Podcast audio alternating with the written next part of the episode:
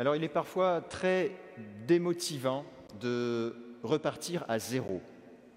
Parfois on est vraiment euh, anéanti de se dire que tout l'effort qu'on a mis, il faut le repartir à zéro. J'ai vécu une petite expérience similaire cette semaine. On, a relancé notre podcast de louanges euh, Lumière de la joie euh, mercredi. Et alors, on, a fait, euh, on avait même appris une tune nouvelle, on avait répété 15 minutes avant, on était fin prêt pour le départ. On avait même fait un fou entraînement le dimanche avant pour être sûr que tout techniquement fonctionne. Et alors, on lance la prière, on lance, je lance l'enregistrement, c'est parti, euh, on prie et on loue le Seigneur pendant une quinzaine de minutes. Et euh, à la fin de la prière, je vais à l'ordinateur, la régie, pour stopper l'enregistrement. je fais la manipulation habituelle pour faire l'acquisition de l'enregistrement. Je fais OK, puis il y a une fenêtre qui apparaît, puis c'était mis validé ou annulé. Puis j'étais dans un mood, il fallait annuler. Alors j'ai annulé. Sauf qu'en annulant, ben, j'ai tout annulé. Donc tout l'enregistrement a disparu, euh, euh, tout ce qu'on avait fait en équipe, d'un clic, il n'y a plus rien. Je me suis senti mal, je me sentais moche de, de voir euh, tout le travail qui avait été fait, la relance et tout ça, et puis ben, résultat, rien. Alors des fois, quand on vit ce genre d'expérience, on a mis un peu d'effort et puis on, veut vivre un moment fort où on a concentré notre énergie, on a un beau travail et puis tout est anéanti. On peut être un peu, euh, un peu nous-mêmes anéantis. On peut se trouver que euh, revenir à zéro, c'est difficile. On vit dans cette nouvelle euh, petite série de rentrées un reset, une réinitialisation. On veut vivre un temps de retraite, de rentrée, euh, pour vivre un temps où on se réinitialise et on fait un nouveau départ. Et Père Martin le disait la semaine passée dans sa prédication, on a vraiment besoin, dans cette longue période de crise qui n'en finit pas, où on vit des hauts et beaucoup de bas, où notre foi est ébranlée, éprouvée, où on sent parfois même que notre foi elle est tellement toute petite qu'on a disparu de la pratique, où on ne sait plus trop s'il faut encore venir à la messe. On perd tous nos repères.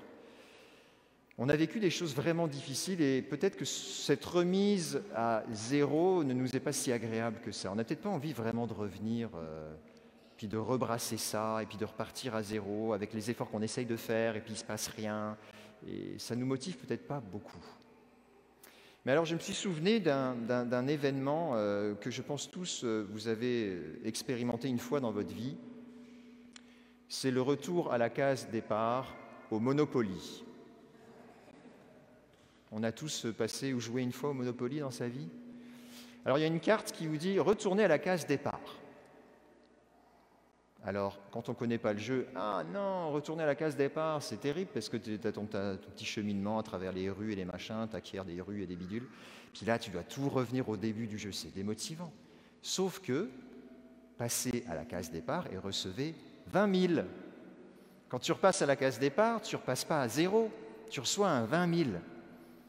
Ce qui fait que l'effort que tu as de te laisser déranger, de te dire ben, tout ce que j'ai fait dans le jeu euh, est anéanti, c'est pas vrai tu repars avec un gain plus grand.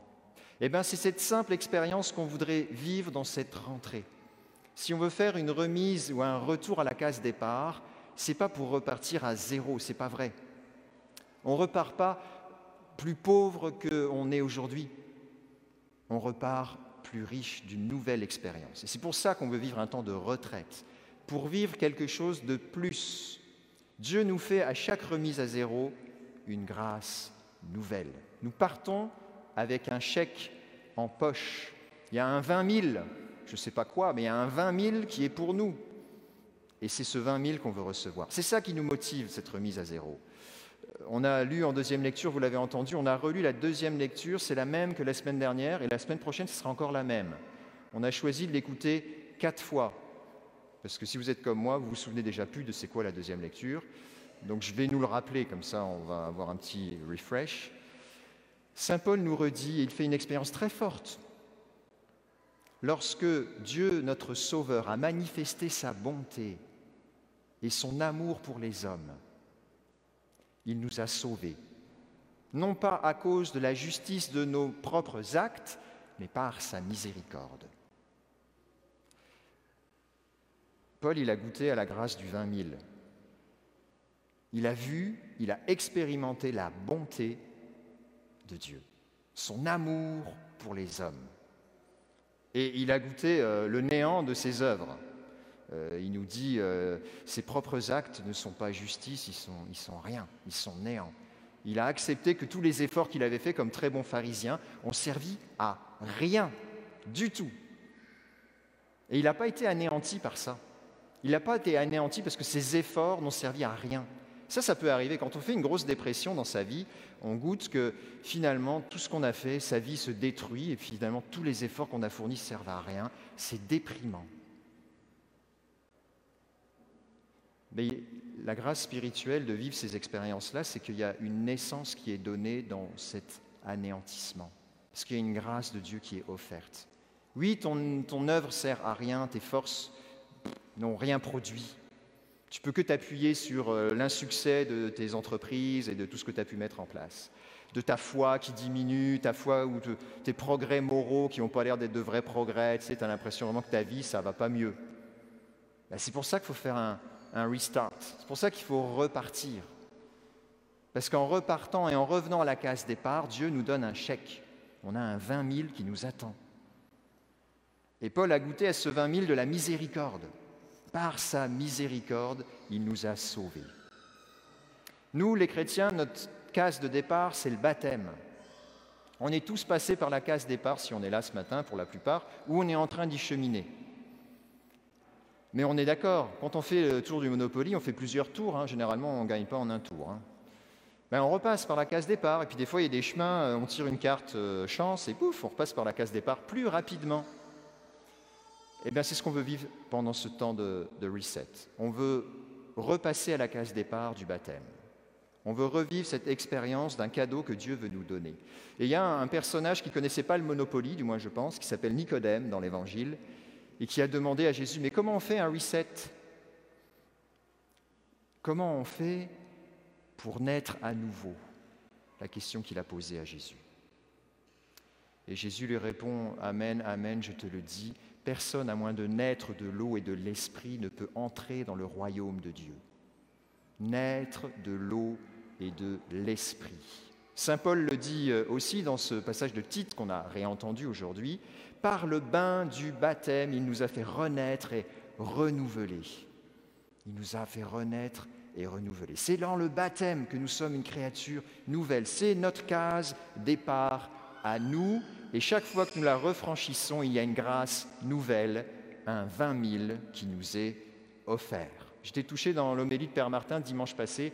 Il nous disait... Euh, il prenait euh, l'image du, bain de l'enfant et il a eu comme une petite parole de connaissance, Viens mon enfant prendre ton bain.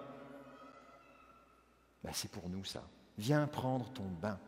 On sait que les enfants prennent leur bain, nous-mêmes on prend nos bains. Mais là c'est viens prendre ton bain. Dieu qui dit, viens prendre ton bain, c'est moi qui vais te baigner. C'est moi qui vais te purifier, te laver. C'est moi qui vais prendre soin de toi et qui vais te donner une grâce nouvelle, un cadeau nouveau. J'ai découvert que dans la petite maison dans la prairie, ils avaient la même tradition familiale que chez moi. C'est que le bain, chez nous, traditionnellement, on le prenait le samedi soir. Ça nous paraît quoi Le bain seulement une fois par semaine? C'est aujourd'hui dans nos conditions d'hygiène et tout ça, on a l'impression que c'est choquant. Mais en fait, euh, dans les milieux ruraux, euh, on prenait le bain le, samedi soir. Ben, on se faisait tout beau. Il y avait sûrement deux raisons. Moi, j'en vois une déjà parce qu'évidemment, le lendemain, on se retrouvait pour le culte. Donc forcément, quand on est à la campagne, il y a les odeurs euh, des animaux et puis le travail de la ferme. Donc on travaille dur, donc on se fait beau. Déjà le samedi soir pour que le dimanche matin, on soit prêt pour aller euh, rencontrer d'autres personnes. On va voir plein de monde à la messe. Puis il y a une raison spirituelle, évidemment. Parce que le bain extérieur, il dit quelque chose de ce qui se passe à l'intérieur lorsqu'on fait une purification extérieure, lorsqu'on se lave, qu'on se fait tout beau.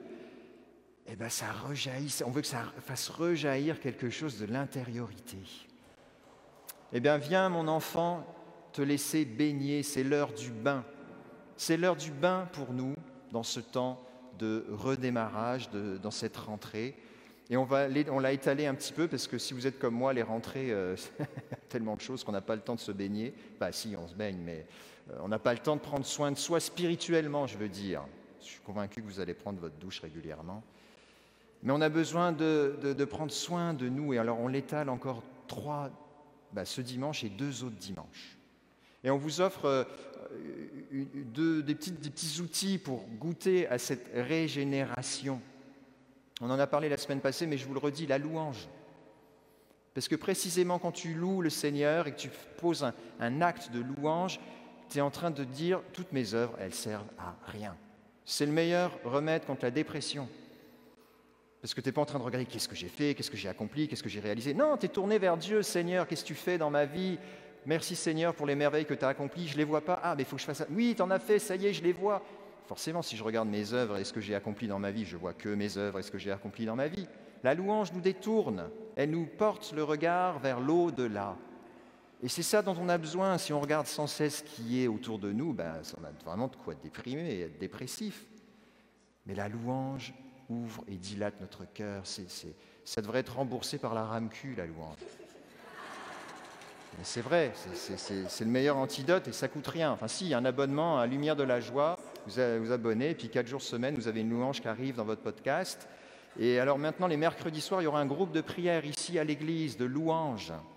Parce qu'en plus, quand on est ensemble, on peut louer dans sa cuisine, tout seul, chez soi, c'est formidable, mais on peut louer aussi ensemble. Parce qu'on a du mal des fois, forcément, on est pris dans nos patentes, nos affaires qui ne sont pas très drôles. Ensemble, on se dit, bah, lui, il loue, il raconte des choses, et lui, il lui arrive des trucs aussi. Ben, moi aussi, il doit m'arriver des trucs. C'est sûr. Donc ensemble, on a le cœur tourné vers le Seigneur. Et la louange est plus facile. C'est que ça commence mercredi à 19h30 ici à l'église ou à la salle communautaire. Enfin, c'est ici quelque part dans la maison.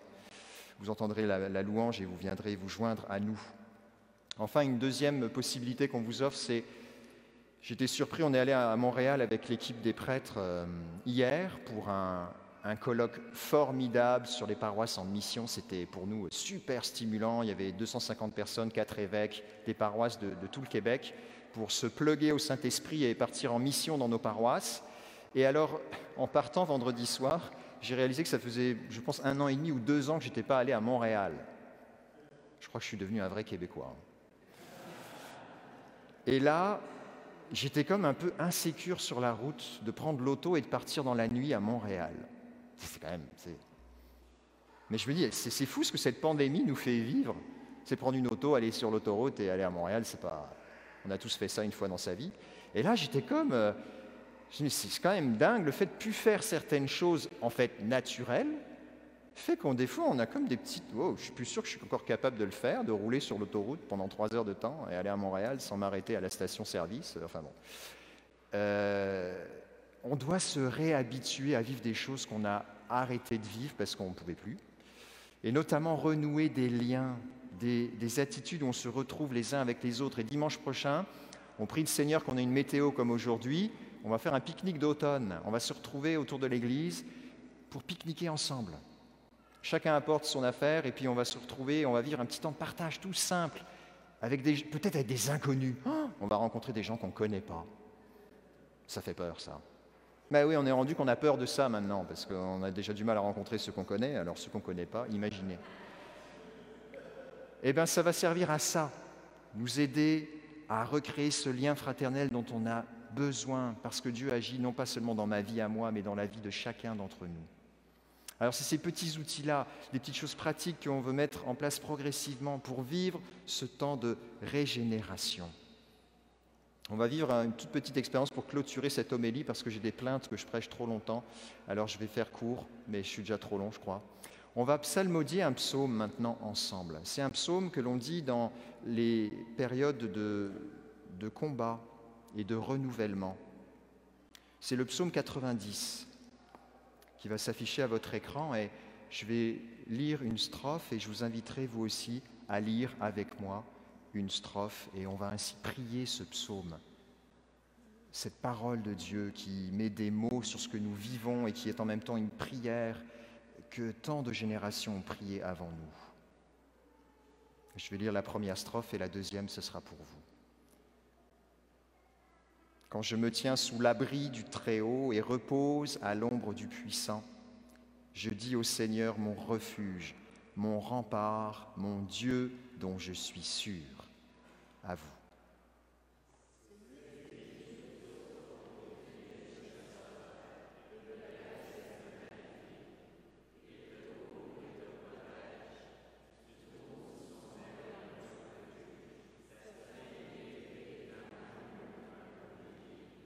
Tu ne craindras ni les terreurs de la nuit, ni la flèche qui vole au grand jour, ni la peste qui rôde dans le noir, ni le fléau qui frappe à midi.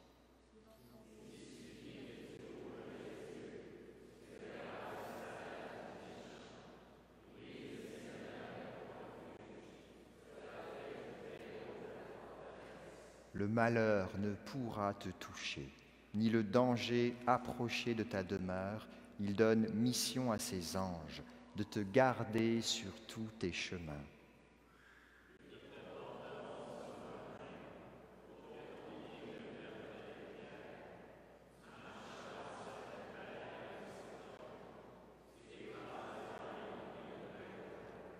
Amen.